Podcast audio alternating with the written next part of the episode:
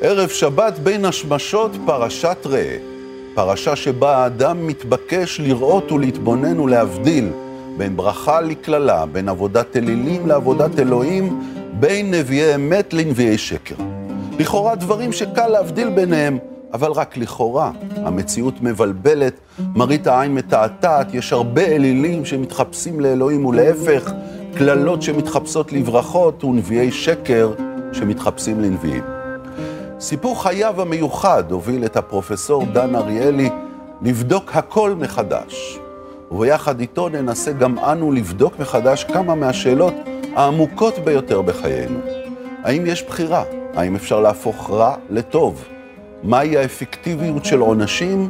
והאם הסבל יכול להוביל לחיים טובים יותר?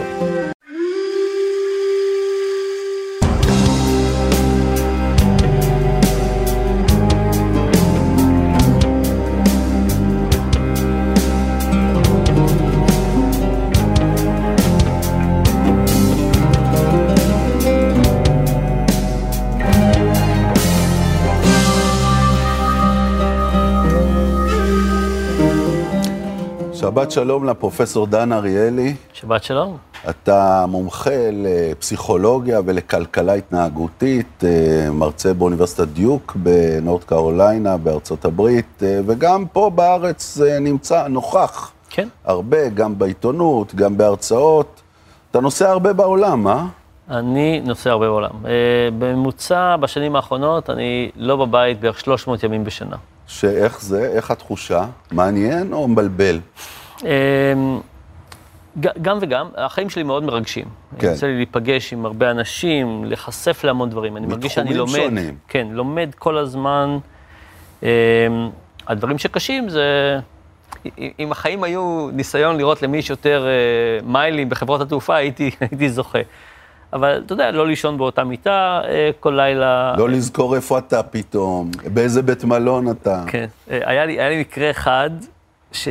נסעתי לאוסטרליה, וקיצור, ניסיתי לא להירדם, לא להירדם, נרדמתי כזאת שינה של ג'טלג קשה, והחדרנית נכנסה להיכנס, היא דפקה בדלת, אה, לא עניתי, היא הגיעה אליי למיטה והורידה את השמיכה, ואני שם מתחת לשמיכה, והתעוררתי בחוסר הבנה טוטאלי של מה קורה פה, באיזה מדינה, מי זה הבן אדם הזה, איזה שפה צריך לדבר. מה רוצים ממני? אז, אז כן.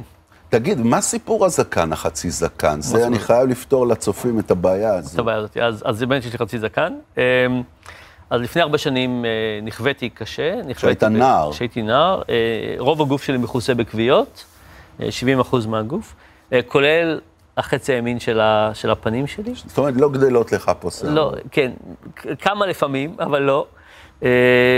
ועד uh, לפני בערך שנתיים וחצי התגלחתי בצד הזה. ואז ו... היית מגולח פשוט. ואז היה, מקרוב היו רואים שאני לא סימטרי, מרחוק זה היה לא ברור מה קורה. Uh, ובגיל uh, 50, לפני שנתיים וחצי, אני וחבר שלי רון וייסברג הלכנו לשביל ישראל. הלכנו חודש, בחודש זה לא התגלחתי, וכשזה נגמר, זה מצא חן בעיניך. אבל אני חושב שזה לא סתם שזה מצא חן בעיניי, שזה... איך שזה נראה.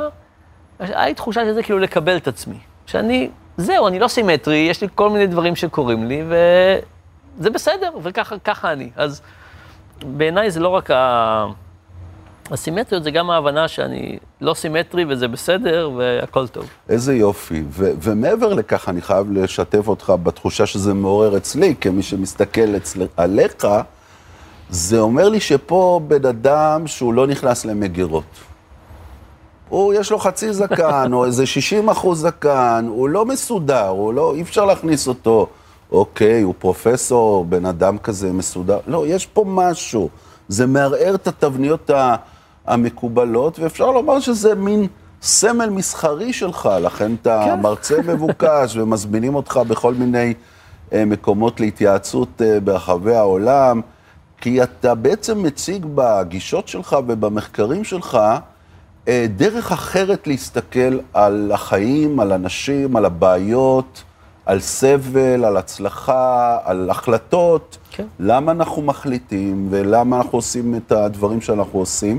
וזה כמובן מעניין הרבה מאוד גופים ואנשים ומוסדות ברחבי העולם, כולל המערכת הפוליטית. אה, כן, ובעצם קרו שני דברים בהיסטוריה. אחד זה הקריסה של שוק המניות ב-2007-2008, פתאום זעזעה אנשים ואמרה, מה בעצם קורה פה? מה לא היה בסדר באיך שחשבנו? מה לא היה בסדר? זה דבר אחד. והדבר השני שקרה, זה דווקא המהפכה הטכנולוגית. הייטק. כן, אם פעם היה לנו תיאוריות על איך ניסויים עובדים, ואיך מכירות פומביות עובדות, ואיך כל מיני דברים עובדים, עכשיו יש נתונים. כשיש נתונים, אנחנו רואים שהדברים הם לא באמת כמו, ש... כמו שחשבנו. אז השילוב הזה של ה... אה, להיות מוכנים להגיד, אולי משהו פה לא רציונלי באופן מאוד עמוק, והנה יש לנו המון הוכחות מנתונים, אה, קידם מאוד את התחום הזה של כלכלה התנהגותית. והיום באמת אה, חברות, אנשים, ממשלות, כולם מעוניינים לנסות להבין יותר טוב את ההתנהגות, וזה כר נפלא. מה שמדהים בכל הסיפור שלך, זה שהכל מתחיל מפציעה מאוד חמורה. בגיל אה, ערב צבא, נכון? נכון. ערב גיוס. כן. אתה בנוער העובד, עושים בטח איזה מופע אה, אש הכנו, גדול. הכנו כתובות אש אה, שהתלקחו. ו- אה, ואתה פשוט נשרפת. פשוט, פשוט נשרפתי, פשוט אה, נשרפתי. לא פשוט, נשרפת. כן, נשרפתי, אה, היה שם הרבה מגנזיום גם, ו- ונכוויתי מאוד מאוד קשה. הייתי בבית חולים בערך שלוש שנים, קצת שלוש פחות. שלוש שנים. קצת פחות. אמ, כן. ו... ואני לא צריך להכניס את ה... אותך לזיכרון של הכאב האיום והאיסורי התופת שבטח חווית באותה תקופה. כן. זה אחד הדברים המכאיבים ביותר שיש הרי. כן, אז אתה יודע, כש, כשנכוויתי, אה, כל אחד מאיתנו קיבל כוויות קטנות. וכאילו, היה לי תחושה שזה ייגמר. זאת אומרת, נכווים, זה... מתישהו זה זה, זה... אבל שאנחנו עכשיו 30 ומשהו שנה אחרי זה, וזה עוד לא... זה לא נגמר. זה, זה לא נגמר. אה, גם הכאבים לא נגמרים. אה, בכלל, פציעות מאוד רחבות הן מאוד מאוד שונות מפציעות קטנות. ו... והכאבים היו מאוד מאוד קשים, מאוד מאוד קשים. הכאב של הורדת התחבושות הוא כאב מאוד קשה. היום, דרך אגב, אה, אה, אנשים במצב שלי, הרבה פעמים פשוט מרדימים אותם לכמה חודשים. כדי שלא יחושו את הכאב. כן, כי אין באמת את הסיבה... אין טעם להשאיר אותם ערים. ברמת הכאב הזאת, כן. זו הייתה חוויה, חוויה, זו הייתה משהו מאוד קשה, קשה לי, קשה למשפחה. אמ, אבל תשמע, שלוש שנים כאלה, זה גורם מאוד מעצב. בטח בגיל הזה. אה, בחיים, כן. אה, והרבה, הרבה מהעניין שלי עכשיו, בשיפור, העניין הראשוני שלי במחקר היה אה, לחשוב איך אפשר לשפר את התהליך הזה של הסרת התחבושות. כן, זה, לזה, לזה כן. כיוונתי, כי בעצם שמה שאתה שוכב בבית חולים, כן. ויש את הטקס הזה שהאחיות מורידות את התחבושות הישנות, שהוא איסורי תופת. כן. ואתה שואל את עצמך, רגע, אולי, אולי אפשר אחרת. כן. אולי זו לא השיטה הנכונה, האולטימטיבית, אתה מחפש משהו אחר, כן. מחוץ לקופסה, מתוך האיסורים שלך. מתוך, באמת, ו, ו, ובתקופה ההיא לא נתנו לי לנסות דברים אחרים. האחיות הייתה להם תיאוריה של מה צריך לעשות, ככה עושים. אמ, אבל כשיצאתי מבית החולים והתחלתי ללמוד באוניברסיטה, אז התחלתי לעשות באמת ניסויים ולראות שאפשר אה, לשפר דברים. אבל לפני בערך חצי שנה כתבה לי האחות הראשית של אה, קופת חולים. שאז הייתה אחראית על הטיפול אה, בך? לא, היא האחות הראשית היום. היום. והיא אמרה לי שכמה מהאחיות שטיפלו בי בזמנו רוצות להיפגש, ונפגשנו. אה, והיה מאוד מאוד מרגש, ויצא לי להגיד להם תודה. כלומר, יצאתי להגיד להם תודה אז, אבל באמת להגיד להם, אה, תשמע, ב, ב, מה שלא הבנתי, לקח לי זמן להבין, החלק הקשה מאוד בלהיות בבית החולים זה הפחד והחרדה, ולא יודעת לאיפה דברים עובדים. ו... הרי, הרי בית החולים בעצם בנוי בשביל הרופאים, הוא מין אה, פס ייצור. תחנת הסגר שהם שמים בו את החולים כדי כן. שיוכלו... ו- ובאים בשלוש בבוקר או בחמש, וכאילו, החולה הוא לא... לא, לא, המערכת לא נועדה בשבילו, היא נועדה ל- לעשות מקסימיזציה לרופאים. והאחיות באמת היו בצד שלי. הם היו אלה שעזרו לי להתגבר על הפחד ועל החרדה ולהבין איך דברים... יכולים... אז הייתה לך הזדמנות שוב להכיר תודה. מאוד. Uh, על הטיפול הזה, אבל אני רוצה ברשותך לקחת אותנו לפרשה. פרשת השבוע, שבעצם עוסקת בבחירה, בשאלות הגדולות של בחירה. אה, ראה, אנוכי נותן לפניכם היום ברכה וקללה. את הברכה אשר תשמעו אל מצוות אדוני אלוהיכם, אשר אנוכי מצווה אתכם, והקללה, אם לא תשמעו אל מצוות אדוני, וסרתם מן הדרך אשר אנוכי מצווה אתכם היום, ללכת אחרי אלוהים אחרים אשר לא ידעתם. אז הבחירה פה היא אם לעבוד את האל האחד או את האלילים, אבל אני רוצה לשאול אותך על בחירה במהות שלה, בצורה המזוקקת שלה, שאתה היית שמה, במקום הזה. זה קללה גדולה שלכאורה נחתה עליך, אלם כן. מבטיח צעיר לפני גיוס. לא, לא לכאורה, זה קללה גדולה. הכל, הכל לפניך. ו, ו, ויש בכלל בחירה? יש בכלל בחירה האם לבחור בין ברכה לקללה, או שזה פשוט גורל, כמו שאולי אתה אומר? לא, אז, אז, אז יש, יש כמובן את הנתונים שקיבלנו אותם, אבל יש גם בחירות. ו... והבחירות הן חשובות. אמ, ואני אתן לך שתי, שתי דוגמאות. אה, דוגמה אחת, זו שאלה של שליטה. לנסות להשיג איזושהי שליטה. יש בפסיכולוגיה המון ניסויים שמראים שחוסר התחושה שיש שליטה, זה מדכא אותנו באופן mm. כללי וגם מוריד את היכולת של המערכת החיסונית. ואני כן ניסיתי לשמר קצת שליטה. בתוך, בתוך, בתוך המקום המערכת. הזה. אה, קראתי קצת מאמרים רפואיים, וביקשתי מאבא שלי שיביא איזה תוסף שרציתי, איזה משהו לניתוח שהוא יביא מיפן. וניסיתי לשלוט קצת בשעות הטיפול. היה לי, היה לי באמת צורך, ו, וקצת נתנו לי לשליטה. זה לא הבחירה הגדולה להיפצע או לא, אבל, אבל כן זה. והייתה עוד נקודה אחת מאוד קריטית, שהייתי בבית החולים. תראה, כשאתה נפצע קשה, והעולם נהיה עולם של, הכרתי הרבה אנשים שפצועים קשה, זה, זה נהיית המסגרת החברתית, וכולנו נפלנו על זה מחדש.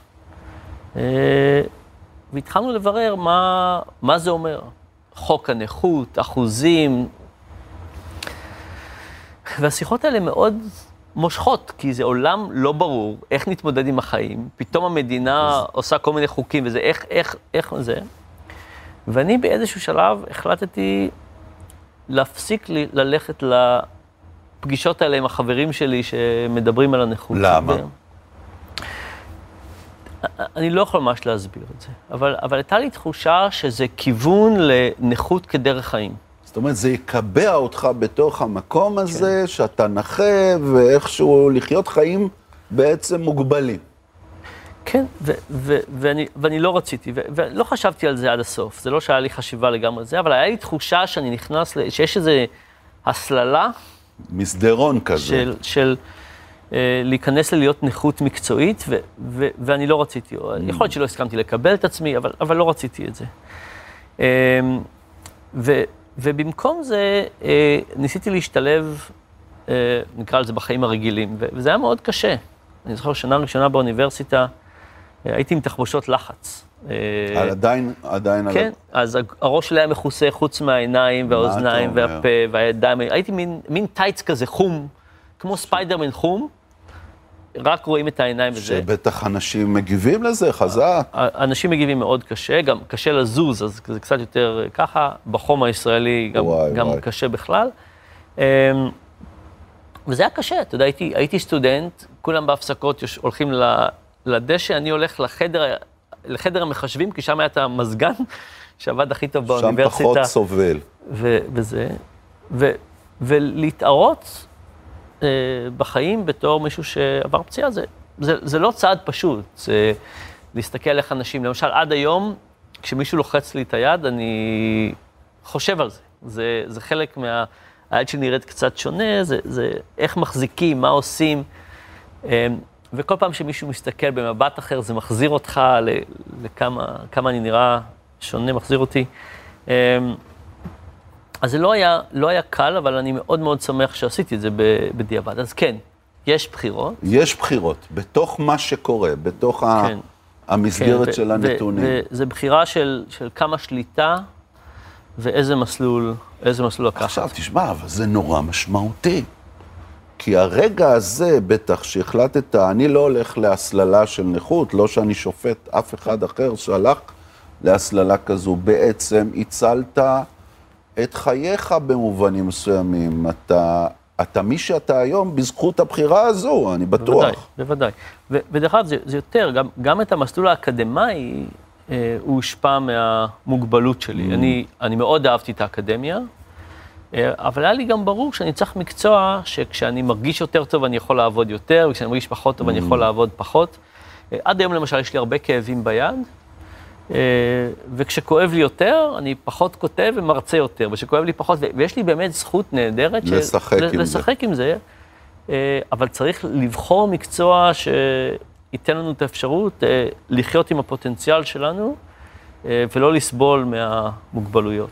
נפלא הסיפור הזה, ואני רוצה ברשותך רגע לקחת הפסקה, ותכף נשוב עוד פעם אה, אליך ואל הפרשה. תודה.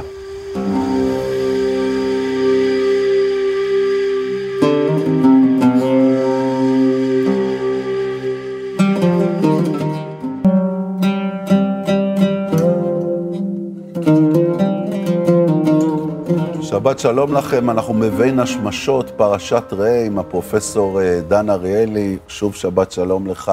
שוב שבת דיברנו שלום. קודם על המסע והבחירות והמשמעויות של הבחירות.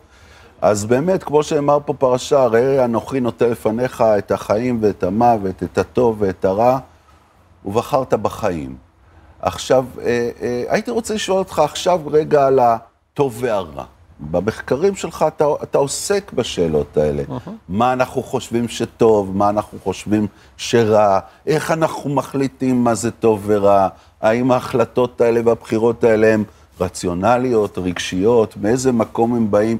תן לי רגע את ה-90 כן. שניות או יותר שלך על, ה- על הסוגיה הזו. אז 90 אולי קשה לי, אבל אני אתן לך קצת. אז uh, ממגוון הנושאים שאני חוקר, אחד הנושאים שאני חוקר זה שקרים. שקרים. שקרים, רמאות, שקרים, גנבות. אה, ואני אספר לך סיפור אחד על ניסוי, ואז נראה איך זה מתחבר. אז בניסוי הזה אנחנו נותנים לאנשים קובייה. אומרים, בואו תטילו את הקובייה, נשלם לכם לפי מה שהקובייה יצאה. יצאה על 6, תקבלו 6 דולר, זה בארצות הברית, 5, 5, 5 דולר, 4, 4, 3, 3, 2, אחר, יופי. אבל, אתם יכולים לקבל את הכסף לפי הצד העליון או הצד התחתון. העליון או התחתון, תחליטו אתם, אבל אל תגידו לנו. מה זאת אומרת? אני אומר לך, קח את הקובייה, תבחר תחתון או עליון, בחרת? בחרת? כן. אל תגיד לי. עכשיו תטיל את הקובייה. ונניח שהקובייה יצאה עם חמש למטה ושתיים למעלה. ועכשיו אני אומר, נו, מה בחרת? בטח תחתון. זהו. עכשיו, אם בחרת תחתון באמת, אתה אומר בעיה. תחתון, ואתה... אם בחרת את העליון, עכשיו יש לך דילמה. אתה אומר את האמת ומקבל שני דולר, או משקר ומקבל חמישה דולר. ובניסוי אנשים עושים את זה עשרים פעמים. כמה חושבים למעלה למטה, מטילים את הקובייה, אה, ואז הם רושמים, הקובייה יצאה על חמש ושתיים, בחרתי, למטה מגיע לי חמש. ככה. ומה אתה חושב קורה כשעושים את זה עשרים פעמים? נו. No. יוצא שאנשים יש להם הרבה מזל. אנשים משקרים, אבל אנשים לא משקרים הרבה, אנשים משקרים קצת. זה, זה, זו המסכמה המעניינת. רגע, רגע. נו, כן, רגע, כן, כן, זה סיפור. סליחה, סליחה, אוקיי. אז אנשים מרמים קצת. הרבה אנשים מרמים קצת, כמעט אף אחד לא מרמה לגמרי. כמעט אף אחד לא מרמה כל הזמן. כל הזמן. נניח, בדקנו 45 אלף איש, בערך עשרה רימו הרבה. המו, אבל מצד שני, 75 אחוז רימו קצת. אוקיי. והניסוי שאני רוצה לספר לך היום הוא, הוא גרסה של זה. אנשים באים למעבדה. אנחנו עושים את הניסויים בכל מיני מקומות, כל מיני מדינות, אנשים באים למעבדה בניסוי הזה. אומרים, יש, תשמעו, יש לנו שתי גרסאות של הניסוי הזה. ומה ששונה בהם, זה כמה כסף אתם מקבלים בשביל נקודה. זה לא דולר לנקודה, זה אחר. יש לנו את הגרסה שבה אתם יכולים לקבל 40 דולר, mm. גרסה טובה, ויש גרסה שאתם לקבל 4 דולר. כאילו, היחס ההמרה הוא פשוט יותר נמוך. תטילו מטבע, נראה מה יצא לכם. אנשים מטילים מטבע, לא משנה מה הם מטילים, אנחנו אומרים, אוי, מצטערים, יצא לכם הגרסה עם 4 דולר, מקסימום 4 דולר. ואז העוזר מחקר מסתכל מסביב, ואומר, תקשיבו, הבוס שלי לא פה היום, אני אגיד לכם מה. אם תיתנו לי שלושה דולר, אתם קיבלתם שלושה דולר להגיע לניסוי לשלם את האוטובוס, תיתנו לי את השלושה דולר, אני אגיד שיצא לכם השני. אז שאלה ראשונה, זה איזה אחוז מהאמריקאים, לפי דעתך, הם, שיחדו אותו? הוא ביקש שוחד, נכון? לגמרי. איזה, איזה אחוז אתה חושב שיחדו אותו? הייתי אומר אותם עשרה אחוז שמשקרים הרבה. אז קצת יותר מ-90 אחוז. מה? כן. עכשיו, רק להיות, ש, שנהיה ברורים, מה, מה קורה פה? אני מסתובב עם מזוודות של מזומן בעולם ועושה ניסויים, אף אחד אף פעם לא ביקש לשחד אותי. בניסוי הזה, מישהו שאחראי אמר, אני רוצה שוחד. Mm. ועכשיו כמעט כולם שיחדו אותו. כלומר, אנחנו מדברים על איפה מגיע הרע, תחשוב באיזה מהירות אנשים אומרים, אוקיי, הניסוי, הוא אחראי, מבקש שוחד, אנחנו בסדר. עכשיו בואו נעבור לשאלה הבאה. מה אתה חושב קרה לרמאות שלהם? העברנו אותם מ-4 דולר ל-40, מה קרה לרמאות של למעלה שאלה למטה? למעלה למטה. עלה, ירד, נשאר אותו דבר? מן הסתם עלה. הם... עלה, נכון, בדיוק. רגע, עוד שלב. כשהם גמרו, היה להם דף כזה, נכון? חמש ושתיים, בחרתי חמש, ככה, בסוף אמרנו, הנה הנוסחה, תכפילו את הנקודות בככה וככה, כמה כסף מגיע לכם? נניח מישהו כתב 23 דולר והקיף את זה בעיגול. במקום לשלם להם, אמרנו, הנה מעטפה עם 50 דולר. תשלמו לעצמכם כמה שמגיע לכם, את הכסף שלא מגיע לכם, תשאירו במעטפה, וכשאתם עוזבים את החדר, יש שם ארגז גדול עם מעטפות, תזרקו את זה שם. עכשיו יש לאנשים ש... עוד דרך אחת לרמות. דרך אחת לרמות זה להגיד, בעצם חשבתי למעלה, דרך השנייה זה לכתוב 23, לקחת 24, 20, אפילו 50. זה הניסוי הראשון, הפעם הראשונה שבה אנשים התחילו לא רק לרמות, אלא לגנוב. Mm. עכשיו, מה זה אומר? זה אומר כשאנחנו נחשפים למערכת שהבן אדם האחראי עליה מושחת, מהר מאוד אנחנו בעצמנו משתנים. שמע, אתה בעצם סיפרת לי פה את סיפורה של מדינת ישראל בשנים האחרונות.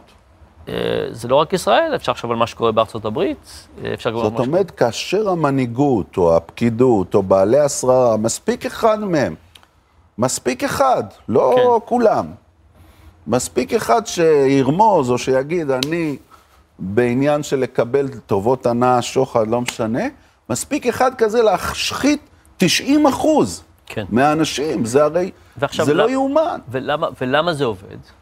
כי אם תחשוב על רוב הדברים שאנחנו עושים, התפיסה שלנו של טוב ורע לא באה מספר החוקים של מדינת ישראל. היא באה ממה אנחנו רואים אנשים אוספים סביבנו. מהמודלינג מסביב. כן. אם מישהו זורק זבל, יותר קל לזרוק, אם מישהו משתמש ב-SMS בזמן נהיגה, זה, זה, זה מדבק. מה נורמטיבי ו... מסביבי? בדיוק. ו- וכשמישהו אחראי על המערכת, ההשפעה שלהם על הנורמה היא הרבה יותר, דבר ראשון, היא יותר גבוהה, כי אנחנו רואים אותם כל הזמן. הדבר שני, הם הרבה יותר חשובים, הם קובעים את הנורמות. Mm. אה, ו- ומה וזה... זה אומר, שיצר לב האדם רע מנעוריו? זאת אומרת שאם תפתח לו פתח, רוב האנשים ישר יצללו לתוכו ועוד יעמיקו בו, כמו שחז"ל אמרו, עבירה גוררת עבירה, זה, זה ימשיך עוד. אז דבר ראשון, אין ספק שעבירה גוררת עבירה.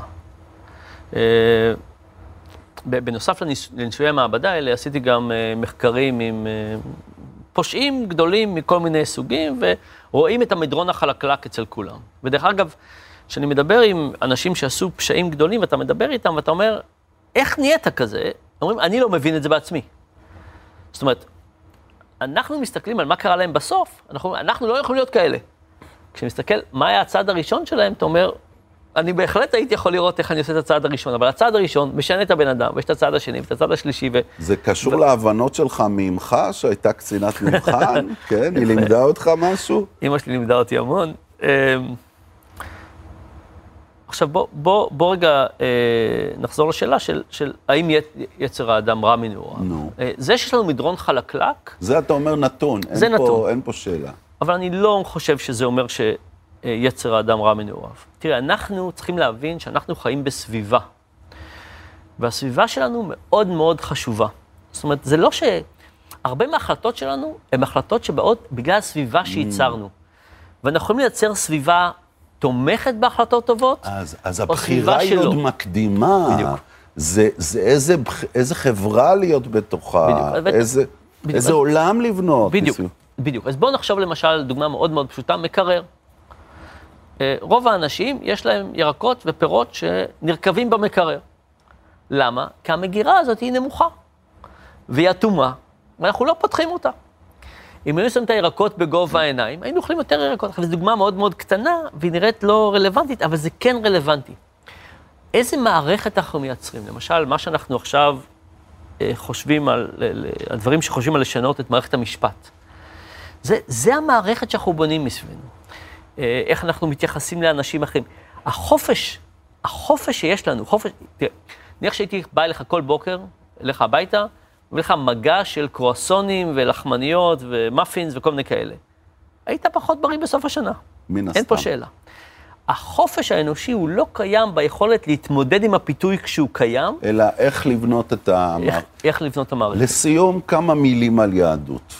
מה הגישה שלך ליהדות, למקורות, למקורות ישראל?